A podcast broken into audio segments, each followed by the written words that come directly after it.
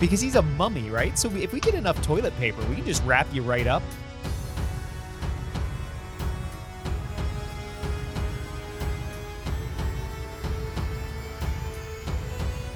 Pondering the mysteries of the universe. This is the War Games Orchard. Welcome to the show. It's Nathan and GJ with you. We're back in action together for the first time since Ulthuan rose from the oceans, it seems.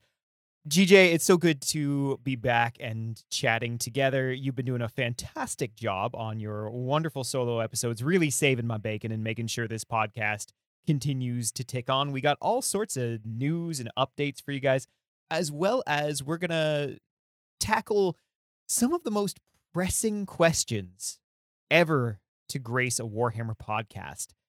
And they're, I have crafted these questions. I spent ooh, days, months even, just coming up with these, and I'm, I'm sure you guys are going to love them.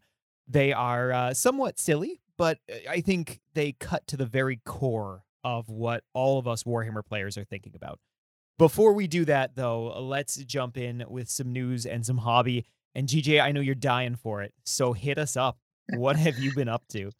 It's been so long since uh, we've talked together about this, and um, yeah, it's, it's I haven't been sitting idly by. I can tell you, I've been uh, doing a lot of painting, mostly high elves for the Gathering of Mighty Painters challenge.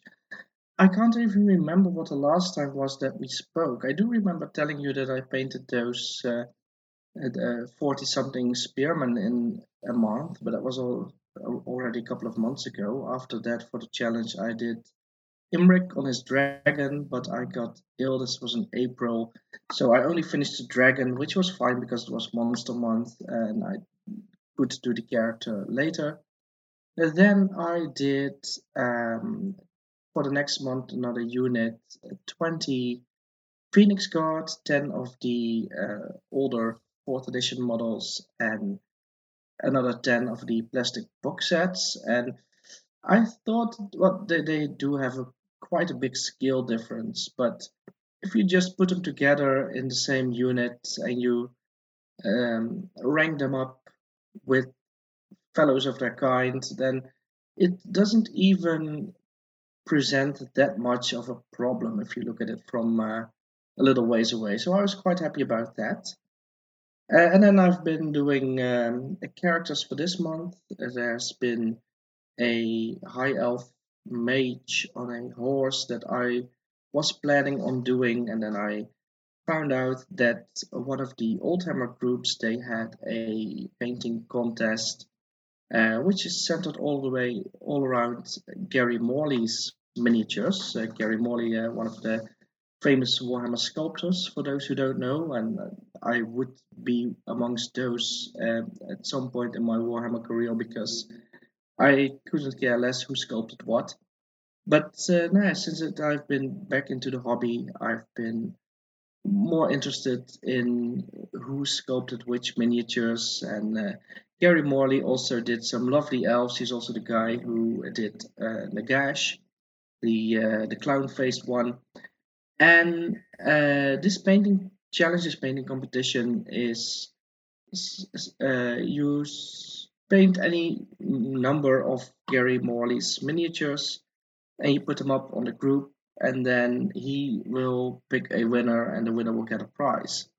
Now I don't expect to win anything, but that was a good excuse for me to gather some more Gary Morley elves. I got a couple of those uh, uh, Hero Hammer era wizards on foot.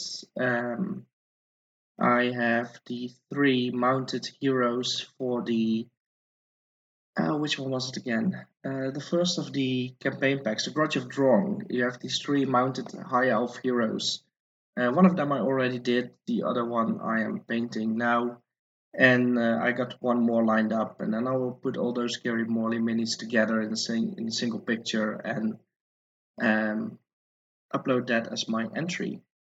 So uh, that's mostly high elves, and then in between I've been doing some other stuff because I had a couple of games lined up. Uh, played some Chaos versus High Elves against uh, that guy from my hometown who uh, bought some minis of me that one day back in I don't remember when it was, but uh, afterwards we made some jokes about it that uh, I was like a uh, a wholesome drug dealer, except that instead of drugs I was dealing Warhammer, which is a uh, also very addictive, but in a different way. And of course, it's much more expensive than just simply doing drugs, I guess. Uh, and then the next day, and I was really excited about that, I met up with my high school buddy and um, we played the first day of our Border Princes Escalation campaign. Uh, you may remember I talked about that. It was a long time ago, somewhere in the end of last year. I had uh, we had devised a rule set where we each start out with four 500 points armies, and we use those uh, that that Border Princes uh, campaign table at the back of the rule book, the sixth edition Warhammer rule book, and we just roll up some extra territories, and they give us access to items and points and uh, unit slots and everything, and then we can just build our armies from there. Um, and then after each game, we uh, well during each game we ante a territory and we roll three more and then depending on victory points uh, the uh, you get to go home with between one and four of those territories and um, yeah we had a, a, lovely day playing those games and then a lovely day after that uh, at least i had deciding what i wanted to put into my armies next. So now I have some more skinks lined up for my lizardmen. Got some chaos warriors. I uh, uh, brought some uh, some more ogres, um, and I decided I did have a dark elf army originally, but I decided to switch it up to the um, Cult of Slaanesh force.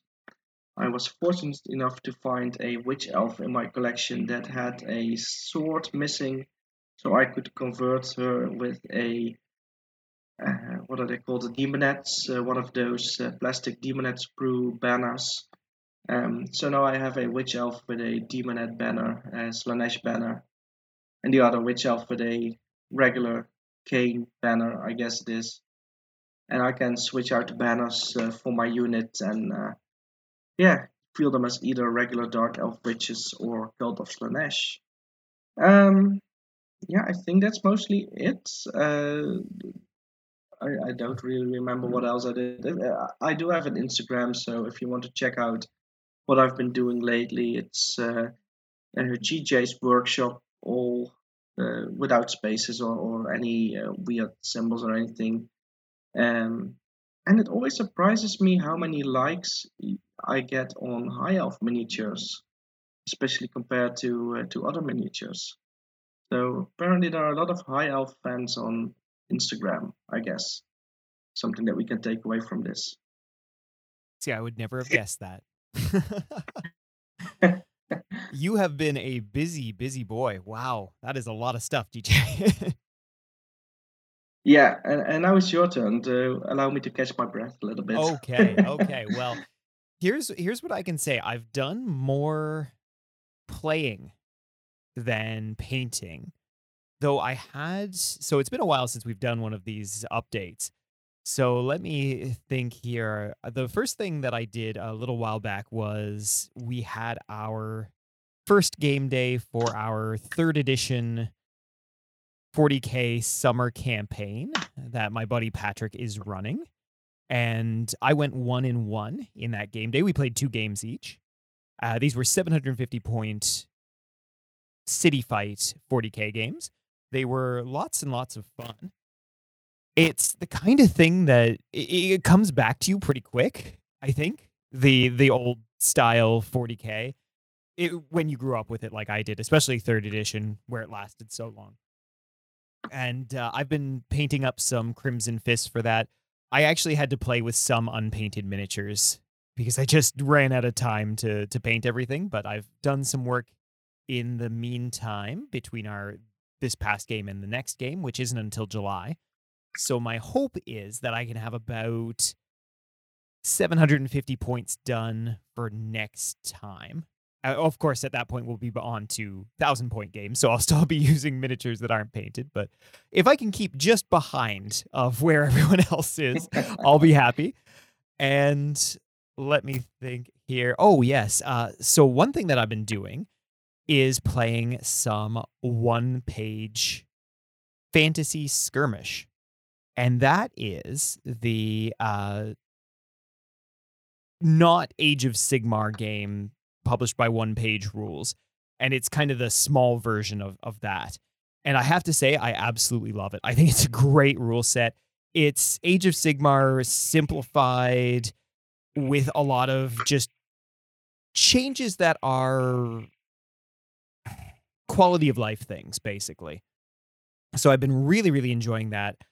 I've been playing my Beastmen versus my father in law's Lizardmen and uh, he is very very into 3d printing and he's very very good at it as well. Like he's been doing it now since i want to say around the start of the year.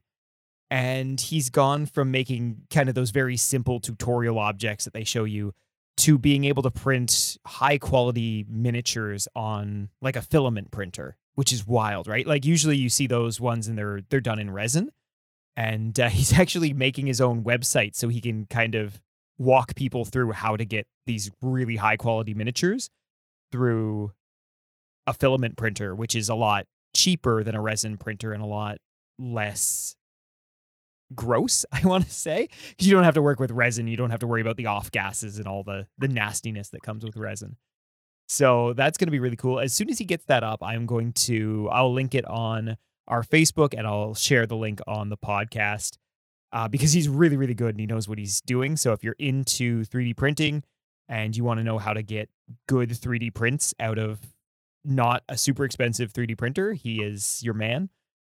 Uh, he's got a whole ton of Lizardmen printed out, as well as a bunch of other miniatures that just kind of caught his fancy. He's got a full terrain set now, which is done 3D printed as well in kind of a Lustrian theme it's very very cool. It's really weird uh, a little bit to be playing war games with your father-in-law, but it's a lot of fun. He's a very good sport. Uh, I actually won the last two games that we played, so I'm that might be my greatest winning streak of all time. We'll see if if that lasts at all. But I've been having an absolute blast. Would super recommend the one page rules. I want to try out the larger version as well as the regiments version, which is kind of the Warhammer Fantasy of the one page rules, but I am going to do at least an episode on the one page fantasy skirmish because I think a lot of people would enjoy it as kind of a quicker, faster version of something like Mordheim. And uh, that'll be coming out hopefully pretty soon. I want to do that episode while it's all fresh in my head. And I've just got the full rule book, which you normally need to be on the Patreon to get for one page rules. But my father in law printed me a copy. So one page if you're listening. Sorry. uh, yeah, that's kind of what I've been doing, which is more playing than usual, which is really nice. Really nice. And way more winning than usual. Of the last four games I've played, I've won three of them.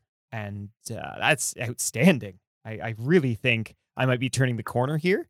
Maybe I'm just a really late bloomer to wargaming. It just took me like 30 years, but now I'm going to be unstoppable. I, so I think that's I think that's it for, awesome, for me mate. for for hobby. Yeah. Uh, in the news category, so last week I mentioned that we're going to be changing up the way that this podcast is released, and it's mostly a symptom of I am busier than I was when I started this podcast, and the things that are taking my energy are taking a lot of my creative energies, which is good and bad. Uh, I'm really I've got a really great situation right now with the the job that I've entered into. It's it's very dynamic, it's very fun in a lot of ways and it's very creative, but it doesn't always leave me with a full tank to to do creative stuff on my own. And so I just wanted to kind of shed a little bit more light on that. And it's basically uh, it comes down to I've been very beholden to myself since this podcast started to do it weekly and to do it regularly and keep up with it and everything like that. And I just don't need that stress right now.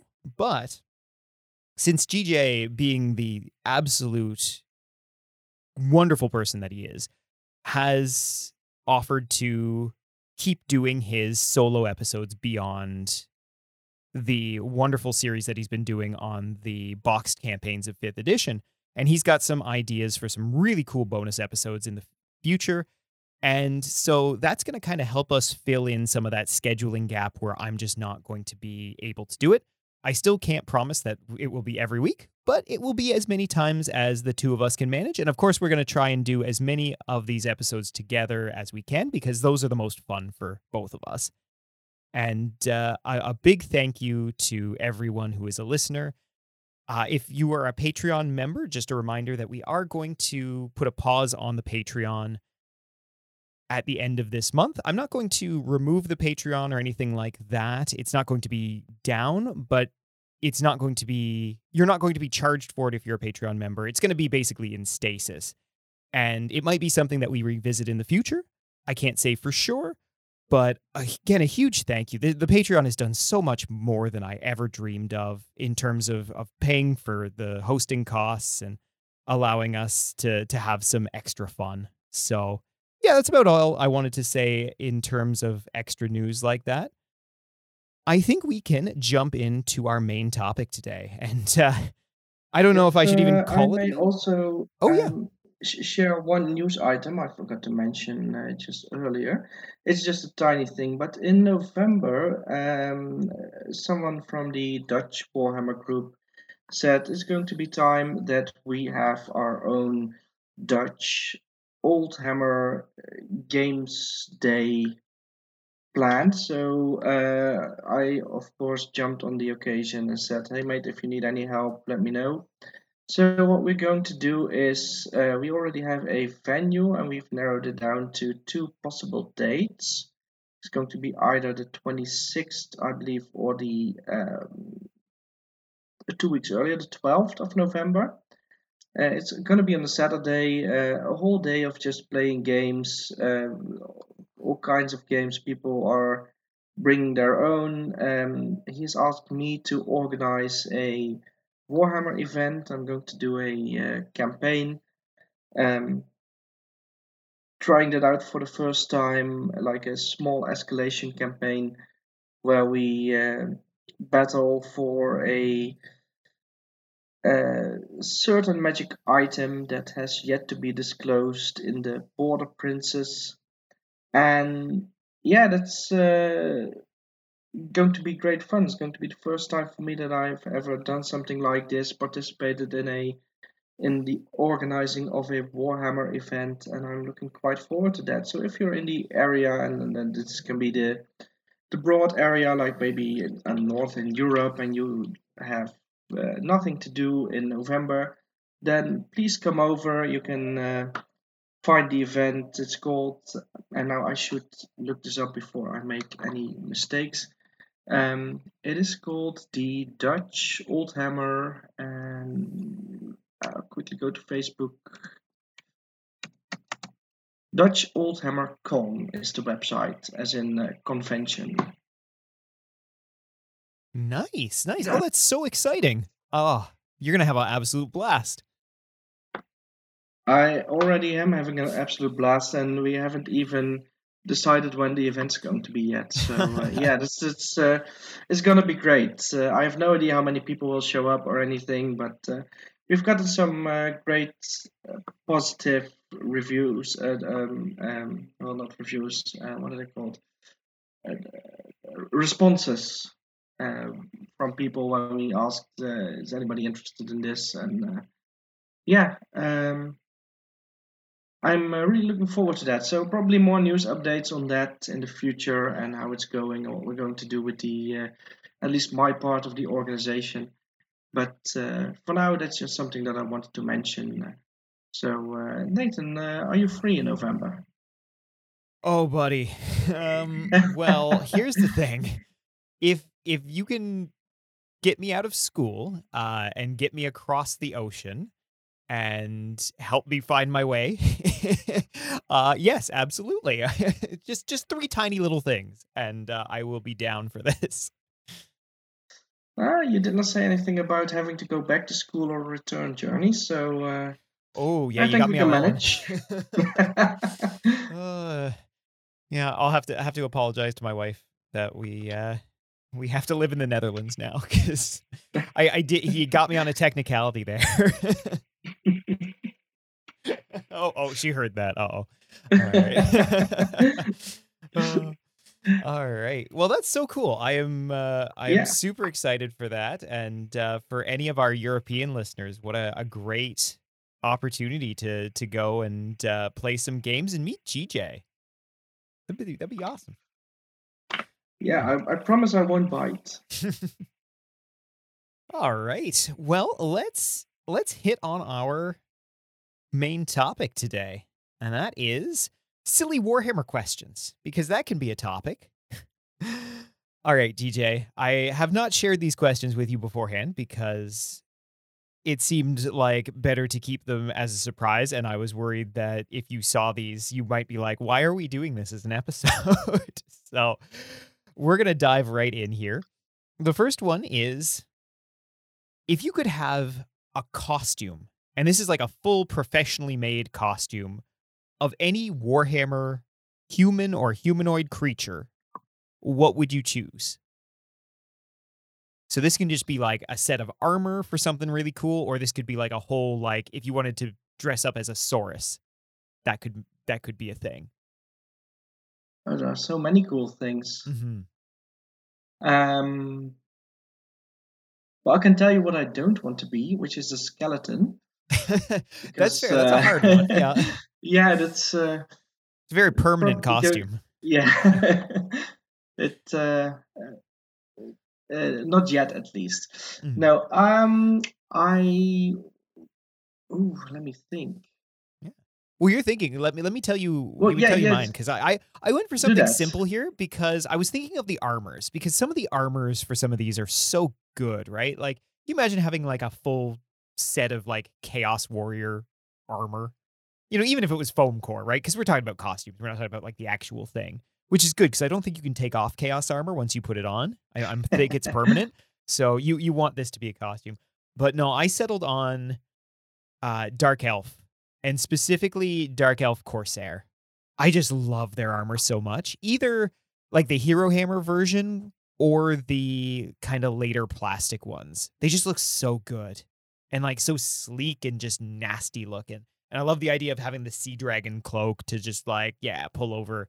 And I, I think I'm, I think I'm kind of a dark elf at heart. So that's that's kind of my my go-to for this one. Well, that's a great choice. I was thinking um, myself also about what what is an army that I really like, and then uh, of course I have to uh, revert back to my beloved Tomb Kings, and well, Settra's outfit uh, on a chariot with those uh, golden greaves and that, big crown and the big uh, collar with all these uh, different colors and, and serpents uh, molded onto them and everything. Uh, yeah, if you include the chariot with the uh, four skeletal steeds, then uh, I'm definitely in for that one. Oh, I didn't think about the accessories like that. Yeah, you could have a giant chariot pulled by four skeletal horses. Yeah, that would change my answer a little bit too. I like Settra though because I feel like we can we might be able to do this somewhat on the cheap because he's a mummy, right? So we, if we get enough toilet paper, we can just wrap you right up there. I, I can't speak to the golden boots and and uh, his all of his accessories, but I think that's a that's Yeah, it's not an impossible dream. well, that, that- that's that's the uh, fourth edition Settra model. That's just uh, a roll of toilet paper and a flail of skulls. yes, yes. Um, yeah, but that, that was actually uh, funny that you mentioned toilet paper. A couple of years ago, there was this commercial for a big Dutch, um, like like a uh, sort of a, the Dutch version of Amazon, um, a local brand, and they had this commercial on television about a man who forgot to get his son a Halloween costume. So, uh, or maybe his birthday present, I don't know. So he just got a roll of toilet paper and he said, "Oh, it's a mummy costume." And then this guy, this this little child, showed up at school saying, just as excited as his daddy was, but very well acted. Uh, of course, not being excited at all. It's a mummy suit. And uh, what the uh, the gist of this was uh, we have next day delivery, so if you need anything, just uh, order it from us, and uh, it will be there in time, so you don't have to resort to toilet paper to dress your child up for school. So uh, yeah, that's. Uh, I, I was afraid when you mentioned toilet paper that you had maybe seen this commercial or something, but no, no, it's it's just uh, I I think living through a very uh, a modest childhood. It was it was always a, a, a suggestion for Halloween costumes. I think my my stepdad in particular was very fond of the idea of just like yeah wrapping me up in toilet paper and clothespins and just sending me out into the world. My mom usually always made me a costume though, so I, I did quite well. I never had to actually do that. Oh, that's good. Yeah, I was uh, afraid for a moment there that you were actually that kid in a mummy costume. No, no. Man, the, the few years though that I was still going out for Halloween, but had already discovered Warhammer, I would have given up at least one limb for a lizardman costume. Like it wouldn't even need to be a good one. Like I'm not even talking about like professionally made. Like just I don't know, paint paint me up like with face paint to to look like a skink, and I would have been the happiest kid in the whole world. I thought for a moment, by the way, uh, that you were going to say Heinrich Kemmler because you wanted that Heinrich Kemmler hat. the Heinrich Kemmler thing is absolutely a product of this podcast. I, I was never known for my love of Heinrich Kemmler before this podcast, but it was the first episode that did really well. And I, I think I just kind of developed a love for, for old Heinrich and his story and stuff. And his hat is the best hat in Warhammer Fantasy. I will fight anyone on that fact. I, I know Nagash has like the big like skeleton pope hat, but eh, no, Heinrich Kemmler's hat is just pure class. Uh, oh, this is going so well already. I love this episode. All right, all right. Let's let's move on to the second question here. Now, you and I, we are both huge fans of Lord of the Rings. Oh yeah, I, I wanted to sneak some Lord of the Rings in here because my wife and I have been talking about doing a rewatch of the movies. Uh, it's something that we were doing annually for a little while, but we got out of the habit and we're, we're thinking about going back and taking the plunge again soon because they're so, so good. And this is, of course, the extended editions because if you're going to do something, do it right. And uh, I was thinking about Sauron and his minions. And how do you think they would fare in the Warhammer world? Do you think he could carve out his own little niche, or do you think there is just bigger, nastier things if you're heading to Warhammer? Oh, that's a good one. Now, I think he will definitely able to carve out his niche, especially in the time when he still had the ring. And I assume we are talking about uh, Sauron at full Ooh, power here, like he was at the beginning of the movie. Yeah, let's go full power Sauron. Yeah, then he will definitely be able to uh, to carve out his his empire and maybe uh, uh well, going by Lord of the Rings lore, he won't be able to corrupt like the uh, High Elves of Ulthuan, although he might definitely try.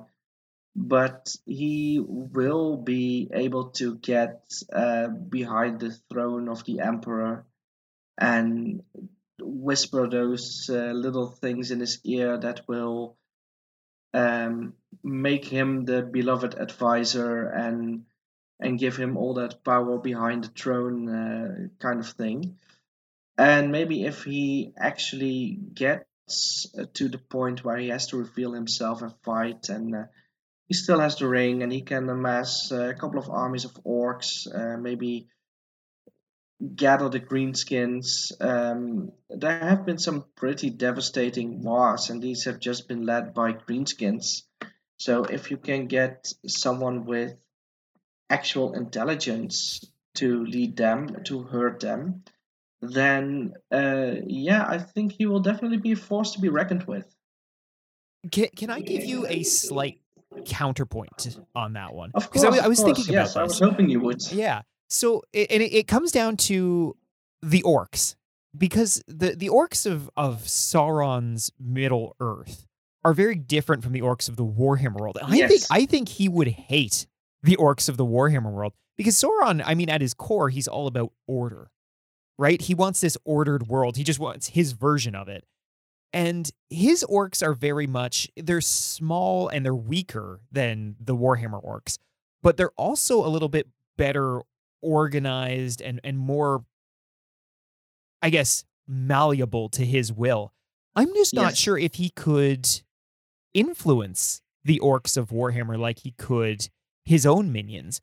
But what I, I I do think you're right that he would do very well in the Warhammer world, but I think it's almost he becomes the leader of men as opposed to necessarily like the the gribbly beasts or perhaps somewhere in the the darklands right with maybe like the the goblin tribes where i think they would be maybe a little bit more easy to dominate and maybe where the hobgoblins are those kind of things i don't know but i just I. I just think that the orcs would really get on his nerves a little bit yeah, yeah. The Skaven would be an interesting one too, but I, I their power structure is so put in place already yeah. that I, I just don't know that he'd be able to get in there. And they're they're very um uh, racist, I guess. Also the Skaven, right? Like they're very much like Oh yeah. they, they, Skaven are the, the the pinnacle of creation. So I, I don't know. Although Sauron can alter his appearance too. I was going to say that. Yes. So if he if Sauron alters his appearance, then maybe the Skaven are a great choice for him. Because there there are I think maybe the most similar creatures to the orcs and goblins of Warhammer or um Middle Earth. Middle Earth. Because they're they're nasty and they're they're smallish, they're easily dominated, but they're conniving. They do enjoy man flesh. I mean, most things in Warhammer enjoy man flesh, so you're you're pretty good there. Ooh, yeah, yeah. Okay. So, uh, how about this? What if Sauron has already infiltrated the Warhammer world in the shape of um, uh, what's he called, the the, the Plague Lord uh, Nurgle? Was it Nurgle Ooh. who, who who carved his way onto the Council of Thirteen? yes, yes, he was. Yeah, Clan Pestilence when they uh when they emerged from Lustria in the Southlands. Yeah, Yeah. That would threatening be to kill everybody with that uh, with that yellow fever or whatever he had, uh, Mhm. being this uh, immortal demigod himself. Yeah, Sauron's very pragmatic too, so I could I think I don't think he would come up with the plague thing on his own, but when he saw like what his followers could do and the natural Skaven affinity for for weaponizing disease, I think he'd be oh yeah, into he that. jumped right on it. Yeah, yeah. Ooh, that's really good. That's really good. Now, allow me to spin this around a little bit further, uh, Okay. because um, the Warhammer world already has a Sauron, and uh, his name is of course Nagash. Haha, yes. Have you ever thought about that? Because there I are some great parallels between Sauron and Nagash. Uh, Nagash pours his his uh, life into his crown, Sauron into his ring. Um, they both have nine servants, the Ringwraiths, and, and Nagash has his uh, uh, what are they called? The Uh, the Mortarchs? Arkhan, the Mortarchs. Yeah, thanks. No. Um, they uh, they both get defeated and then rise up again. Uh, they're both called the Necromancer. Oh wow, I had So, not thought about all these parallels. okay, yeah. Yeah, this this Mr. Tolkien, he should really stop stealing stuff from other people. uh, Jeez, IP. come on. Yeah. I'm I'm, I'm surprised that the uh, GW lawyers haven't haven't uh, descended on them. Man, how long can they get away with this blatant blatant ripoff? you know what was funny? I I saw the parallel, but not to that deep level that, that you've just described. And I was actually going to ask you, who do you think would win in a fight between the two of them? Oh. Because that's how my Oh. brain works. Yeah, then I think if that's going to happen, um, then I would have to give Sauron the benefit of the doubt, simply because he is a celestial being and Nagash is just a human that certainly has acquired great powers, but in the end, um, there's still a a level of difference there. Man, throw in some I think that would work into his favor. Yeah. Yeah, yeah, just just a human. Nagash, the great necromancer, just a human. Oh, my goodness, the disrespect. I I, I think it's a good fight. I think maybe I, I am going to get a skeleton costume now. I'm, aren't I? I think Nagash peak of his powers versus Sauron peak of his powers is a is a really good fight because actually I think they're both around the same height if you go by Nagash's fourth edition model. And this is me kind of comparing Games Workshop models. And I know Lord of the Rings is a bit smaller scale than Warhammer, but I I do think that would be a heck of a fight. Yeah, they are they are comparable. Yeah. Yeah, yeah. Okay. Would you rather have Nagash's outfit or Sauron's outfit? And and with Sauron, let's let's think of like the the sweet armor that he's wearing in the movies. Because with Nagash, Oh, you get the sweet uh, claw, and you get his staff, and you get his books, uh, and you get his hat, which is a big plus. With Sauron, you get the like the the great looking set of armor. You get his giant mace, and you get the ring. And we are talking here about the fourth edition and the gash, right? Not the. Uh, Oh yeah, yeah. We're talking about the uh, proper Nagash, yeah, not yeah, not whatever yeah. poser skeleton Ooh. or Yeah, then I think I will go with uh, Nagash in the end. Yeah, yeah, because uh, yeah, he's uh, he's just a bit more colorful, and got that helmet style, is- yeah. it's got this this horse-like face, and um, Nagash is just their open face, no visor or anything. Uh, yeah, I'll, I'll, I'll go with Nagash, good good choice. Good choice. Proper choice, definitely. All right. and I assume you will too. Oh, absolutely. Yeah, I was definitely Team Nagash. I love Sauron. I think he's a great character, but yeah, Team oh, Nagash. absolutely, yeah, yeah. All right. So that was that was fruitful. I feel like we got a lot. I, I guess this is the problem when you have two Lord of the Rings fans. we got like four questions out of that. I really, I really enjoyed that. All right. So this is something that kind of came to me this morning, and it is really the emphasis of of why I was doing this episode because I didn't think there was enough here for a full episode on its own, but I thought it was a neat question. So you are hired to add an artillery piece to an army that never got one. So, wood elves, vampire counts, beastmen. What is it and what does it look like? You don't have to come up with rules for it, just like a g- vague general concept of, of what this thing could be. All right, uh, then I will. Um, I'm tossed between vampire counts and beastmen Mm, okay. uh, because I think wood elves with an artillery piece that is made of wood will make the dryads angry, and uh, it doesn't really work that well in a closely packed forest. And well, of course, we already have an undead war machine with the Tomb Kings, and it was Yeah. part of the vampire counts. So I am going with a beastman war machine. Okay. And that has to be something that is uh, totally fun and crazy and out there. It is uh, probably just like the ogre cannon and scrap launcher pulled by a big beastie. Maybe it is sort of a dare I even say mounted on a on a chariot like a Tuskgor chariot so that it can actually do some damage in combat because that's what beastmen are all about and it would probably be not like a stone thrower or anything, but something short range, something that can um, that has some some natural and also of course beastly shapes to it. Um, I don't really know what is going to be beyond that. It's it's I think I can come up with something if you give me enough time, but uh, I don't know if you want to hear me rambling about that. Uh, uh, probably something along the lines of like the old Chaos Dwarf Tenderizer or something, uh, something really close range that can that can hit, that can pack a punch, like a, a battering ram pulled by boars, uh, made out of uh, ungors tied together or something uh, that will scatter when they hit the unit uh, that they are up against. Let's do something like that. So you and I have have a similar kind of thinking pattern when it comes to this because my first inclination was something like Grond from Lord of the Rings for the Beastmen. and I know it's I, my my question was was about artillery, but it was still the first thing that came to mind that I would love to see something with like just a giant minotaur skull on it, right? Like a giant battering ram. And then I was thinking about the Chaos Dwarf Tenderizer, and I was like, what if you combined Grond with like the Tenderizer, right? So you have a big unit of like, I don't know, as many Ungor as you want, just having to push this thing.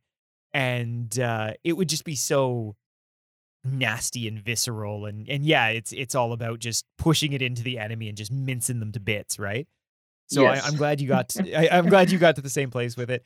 That's Art- how we're going to do it. yeah, Yeah. yeah. Artillery wise, when I was thinking about this, it was I wanted to go Beastman as well, and i ran into the same problem that I think you ran into, which is it's such a close combat, up close and personal type of army that having that artillery feels a little bit off. So you either have to do something where, yeah, like you mount it on a chariot, so you you end up with something kind of like the ogre iron blaster, or maybe you do something like the scrap launcher, except you've got like a Razorgor instead of the Rhinox or something like that. So I kind of abandoned that. And I was thinking about the wood elves, and yeah, the wood elves are so hard because almost nothing makes sense. And for a second, I thought about like that sweet um Falconer unit that they used to have. I was like, what if they had like a kind of like this giant aviary that they they wheel onto the battlefield and they let the birds out and the birds go around and peck people. so I was thinking about that for a while and That's I thought that might be a Yeah. cool model. Uh, and then for vampire counts, I was trying to think of something that wouldn't be just the Screaming Skull catapult. Because I mean, the Screaming Skull catapult, yes, when the undead were together, that was, you know, that was the undead uh, war machine. And then it became the Tomb King's war machine. You don't want to just do the same thing. So my thought, I had kind of two thoughts for vampire counts. The first one was basically a like a smaller siege tower that would be pushed by a unit. But the, what makes this an artillery piece is it would work kind of like the the dwarven flame cannon. So it'd be like this this big skull mouth, and it would be kind of um it would it would shoot uh like this poisonous burning blood onto the enemy, or maybe just burning like boiling blood. And I thought you could tie that in with some of the like the vampire units in the game. And like if a unit gets hit with this thing and there's there's still models left in this unit afterwards, any vampire units that are in combat with this unit are subject to frenzy because they're covered in blood and the vampires are just like, "Oh yeah, like let's get them. I'm so hungry." Uh, so that was my my first thought. The other thing that I thought, just because I think it would look really really cool, is a classic ballista or bolt thrower for the vampire counts, just crewed by like Sylvanian militia or or skeletons or zombies, whatever you want to do with that. And I just I just think it would be really cool to have a ballista where like the the opening where the the bolt comes out is like this giant skull. So the skull there's it, and then maybe you could make it so that if you wanted to give it some flavor that like it's enchanted with death magic or something like that. I just think it'd be a cool model or aesthetic on the table. Awesome. Yeah. Yeah, I, I I was also thinking about um, while you were talking, my, my brain has not been sitting idly. Uh, I was thinking also about something for the vampires, and my mind then went to one of the units in the zombie pirates list, which are the deck droppers. And these are uh, zombies carried around by Fell Bats, uh, just this flying cavalry unit, I believe. And um, I thought maybe we could do something like that, like uh, have a big nasty beastie carry something around and drop it from up top on the battlefield, um, where it can do some shenanigans, like maybe something uh, including that blood thing of yours, but that would then again work like a catapult, or maybe something that can even be used into in close combat or a way to put a unit of troops uh, somewhere. Then it's not really an artillery piece, but it's more like uh, getting your skeletons on the other side of the battlefield. Not that vampire guys would need that because they can just raise them wherever, I guess. But uh, yeah, something like that uh, might be interesting, I guess. I'm into it. I'm really into it. I, I love the fell bats. I love the deck droppers. I think that's a really cool idea. Yeah, some kind of incorporation of of that the the, the big flying beasties or yeah, yeah. There's a lot of good options. I think the vampire counts of all three of those armies definitely lend themselves to artillery the best uh, because they Yeah. s- can sort of fight in a way that is recognizable as opposed to the the beastmen and the, the the wood elves who are much more come out of the woods, mess you up, and go back into the woods. Yeah, yeah, nice. All right. GJ, this is another question that I handpicked for the two of us because we are both big Orc and Goblin fans. Who is the greatest Orc and Goblin character by model of all time? Um, well, if you ask him, then it's probably going to be Grimgor because he's the best. Grimgor is the best. Uh, but I am inclined to go for one of the newer models. Okay. And uh, this is one I recently purchased and still on its way. I'm going to pick it up on Wednesday.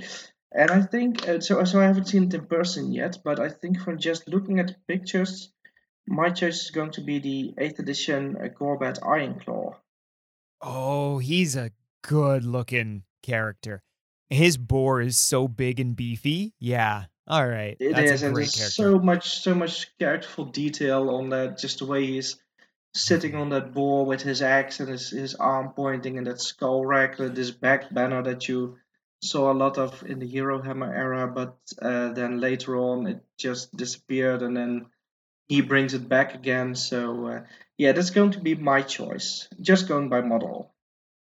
Great choice. Great choice. So, you know what I love about Gorbad, that particular Gorbad, is the fact that he has Solland's Rune Fang just on that back banner. Yeah, Like the Rune Fang's one of the most dangerous magic items in the entirety of the Empire. And he's just like, no, my stuff's better. I'm just gonna, I'm just gonna keep this as a trophy. Like, I'm not gonna use this thing. I just love that, right? Like, it's very orky. uh, I suppose he he couldn't be seen with a piddly human weapon. That that wouldn't look No, of good. course, Yeah, he needs a uh, proper chopper. yeah. Yeah, yeah. So for me, I'm gonna do uh, just a, a, a quick soliloquy on my honorable mention here, and uh, this I actually have you to thank i- in part for this, and that is uh, Morglum Neck Snapper. Oh yeah. You you had found a, a did you paint that Morglum neck Snapper? No, I sent didn't. No, I, I got him uh, painted in a, uh second hand. I don't know Okay, where I got it from, but probably in a lot or something. yeah. So Yeah, GJ but GJ he, he was, me he was very well painted. Yeah, you were right. yeah a, a incredible little care package full of of wonderful goodies, and amongst the wonderful goodies was a Morglum neck snapper who is painted so well. It's so rare that I ever get something that is painted that I don't immediately think about repainting. And I looked at this guy and I was just like, he's fantastic. I'm keeping I am keeping him exactly as is. And the funny thing about Morglum Neck Snapper, and the reason I love that model so much, is uh, the first Orc and Goblin character I ever bought was Morglum Neck Snapper. And the model that I got had two of the same arm. It was just, I, I, I guess, a issue that two of two of the left or right arms got into his blister. And I bought him not from a Games Workshop, but from just a little hobby store near where my grandparents used to live. And so there wasn't like a really way to go back and, you know, exchange him or, or do anything like that. And his arms are so similar. In fact, they're both just holding these big beefy axes that I, I and it fit. So I just stuck uh, the the the second I think it was a second right arm on his left side.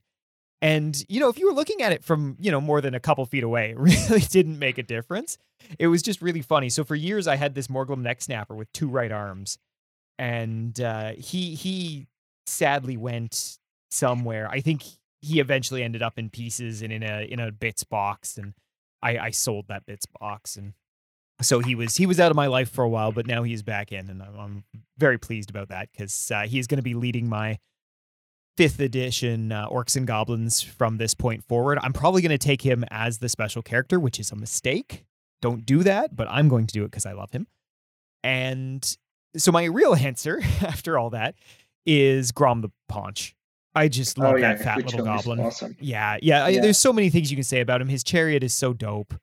His sculpt is so characterful. The little guy, I think Niblit, maybe Niblit, on yeah.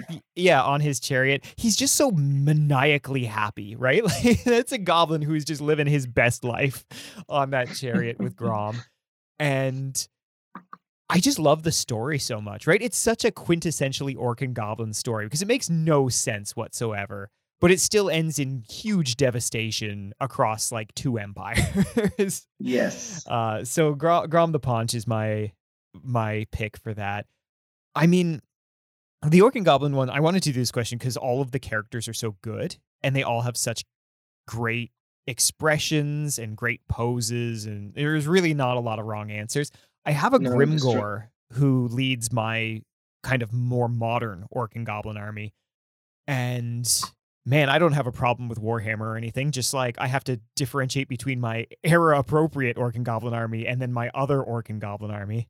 This is not an issue. um, but uh, he was one of my favorite models that I've ever painted, though. That that Grimgor, I did a nice kind of checkerboard pattern on uh, Gitsnik because it was a nice flat surface, and I love checkerboard patterns. And uh, so he's one of my favorites of all time. I just have so many Oh, good awesome. memories with Orc and Goblin characters that I wanted to wanted to bring it up. Who who leads your orcs and goblins? Do you have a, a, a like a boss that you built, or do you have one of the characters?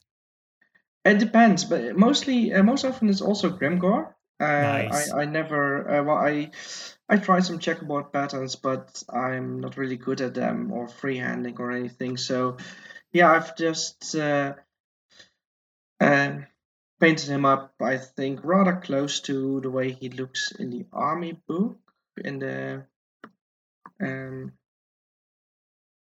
just in the in the in the painting section. Right. Um, so it's Grimgor most often, but I also have the 6th edition war boss on Wyvern that I feel occasionally. Um, I've got uh, Wurrzag. He was uh, actually one uh, my first special character, Wurrzag on the board. Um, try to sneak him in with some Savage Orc Boar Boys once in a while in, in big enough battles, although not always as a special character, but just as a regular Savage Orc Shaman or Great Shaman. Hmm. Um, I am still.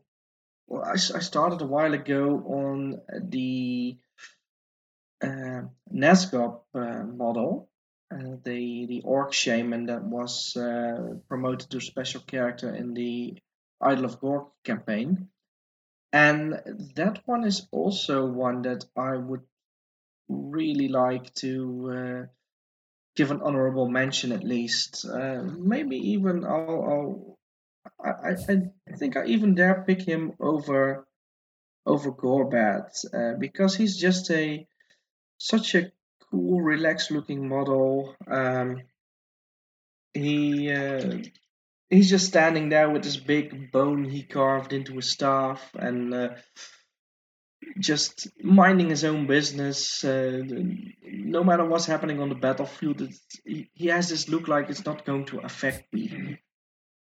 That's I'm here, but you you can't touch me. I'm more powerful than you ever will be. It's, he's probably not, but that's that's the way I interpret uh, how he looks. Yeah, he's very eh. nonplussed about the whole thing. I love that model. I, I didn't actually realize it was from that campaign when I originally got that model because I think by sixth edition they had kind of repackaged him in a blister as like just a Yeah. generic orc shaman. Great Yeah, model. same, same with the Great, great Goblin model. Shaman, and the Night Goblin Shaman. You're right. yes. Yeah. Oh, that one I have too. That's a great model as well. There, there- there's really no duds amongst the orcs and goblins. No, no, you're right. No, Yeah. absolutely. Yeah. No, that's that's a very good pick. That's a little off the board pick too. I like it. That's really good. All right, GJ. Last question for you today, and uh, this this one is a matter of life or death, actually. So, where would you rather be lost, Athel Loren, the Chaos Wastes, or Lustria? And this is you as GJ. Ooh, Yeah, there's no good option. um, no, there's no good option. Definitely not. No, I think I would probably die the quickest in Lustria, so I'm going to say that. GJ, GJ's all just about get me out of here. Yeah. no, uh, I, I don't know if if um, assuming that I survive for a while. Uh, Athel Loren is a scary place. Lots of, of scary things happen there. There's this story in the Bretonnian army book about, uh, at least in the timeline, about this guy who gets lost in the woods and uh, then he re- he returns about a thousand years later, thinking he's only been away a couple of hours, stuff like that. Uh, I mean, it would be awful just to come back and to notice that everything and everyone that you ever knew and loved has long since passed away. and I'm not sure what Chaos Waste would do to me. Um, I'll probably turn into a spawn before you can blink your eyes.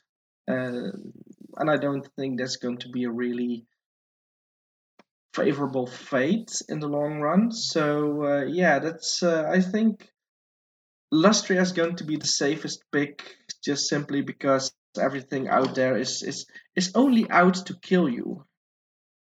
All right. You know what? I can't argue that logic. In Lustria, yeah, at least you know something's going to eat you. That's that's really what's going to happen. The other two are a little bit more wild card. Now, I've I went a different way on this one. I chose the Chaos Wastes. I knew you would. Yeah, yeah. Well, firstly, I sold my soul to the dark gods about a millennia ago, so there's that.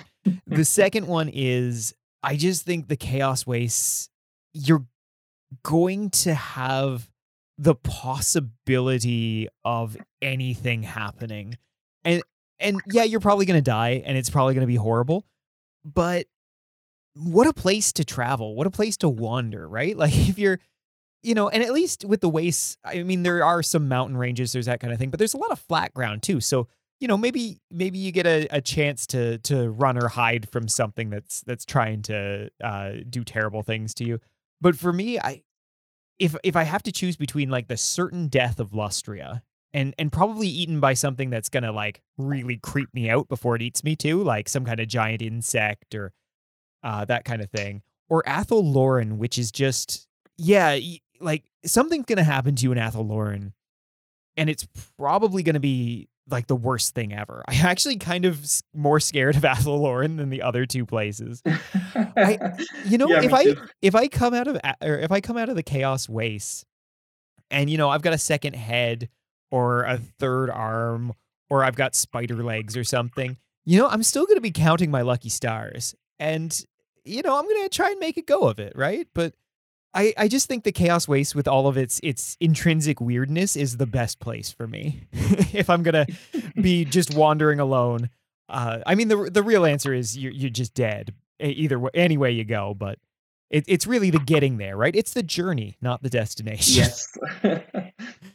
Uh yeah yeah, that's uh, that's a good answer. Yeah, I can get behind that. Mm-hmm, mm-hmm. I just the, the reason I didn't pick Chaos Waste is because um, with this Border Princes campaign that my buddy and I are running, um, I I am playing a Chaos Army, and I decided to uh, take a leaf out of your book and give my Chaos Champion the uh, some some reason to roll on those D1000 tables. Oh yeah, Realms of Chaos books.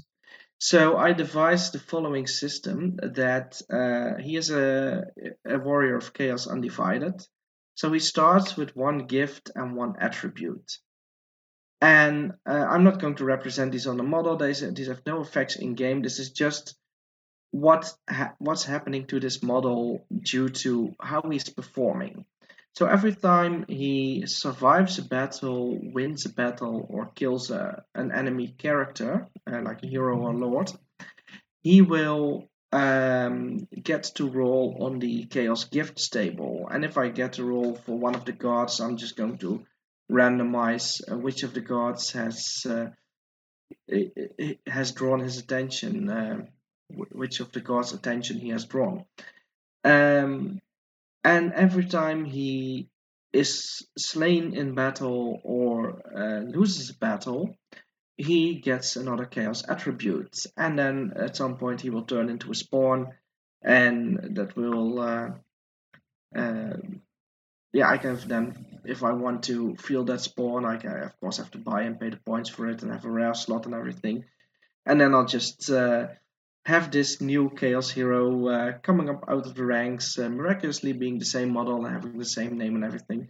So this this Chaos hero of mine, and you know that uh, you need six gifts to become a Demon Prince, and you need um, six uh, attributes to become a spawn, right?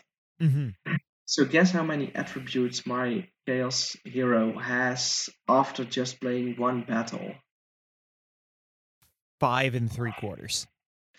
Almost. No, he's at four. Um, oh no! he, he, he, he, rolled on the on the rewards table, and that turned out an, to be an attribute. And then he lost the battle, and he was killed. So there was two more attributes there. So now he's got like a uh, uh, spines uh, growing out of his back, and uh, for some reason he's a magician. Um, he's got uh, I don't I don't remember what else he got. So uh, then I told my buddy how he was looking, and he was saying, uh, "Yeah, well, uh, at least he doesn't have a bird face yet." And then I told him, "No, you have to roll this and this and this, and then he gets a bird face." and he was like, "Wow, they really thought of everything, haven't they?" yeah, they really made that a thorough chart. It's fun too because the ease at which you get chaos attributes is really a feature instead of a bug. Because the road to spawndom, of course, is much easier than the road to yes. demonhood. So it's interesting to see that he's already that far along.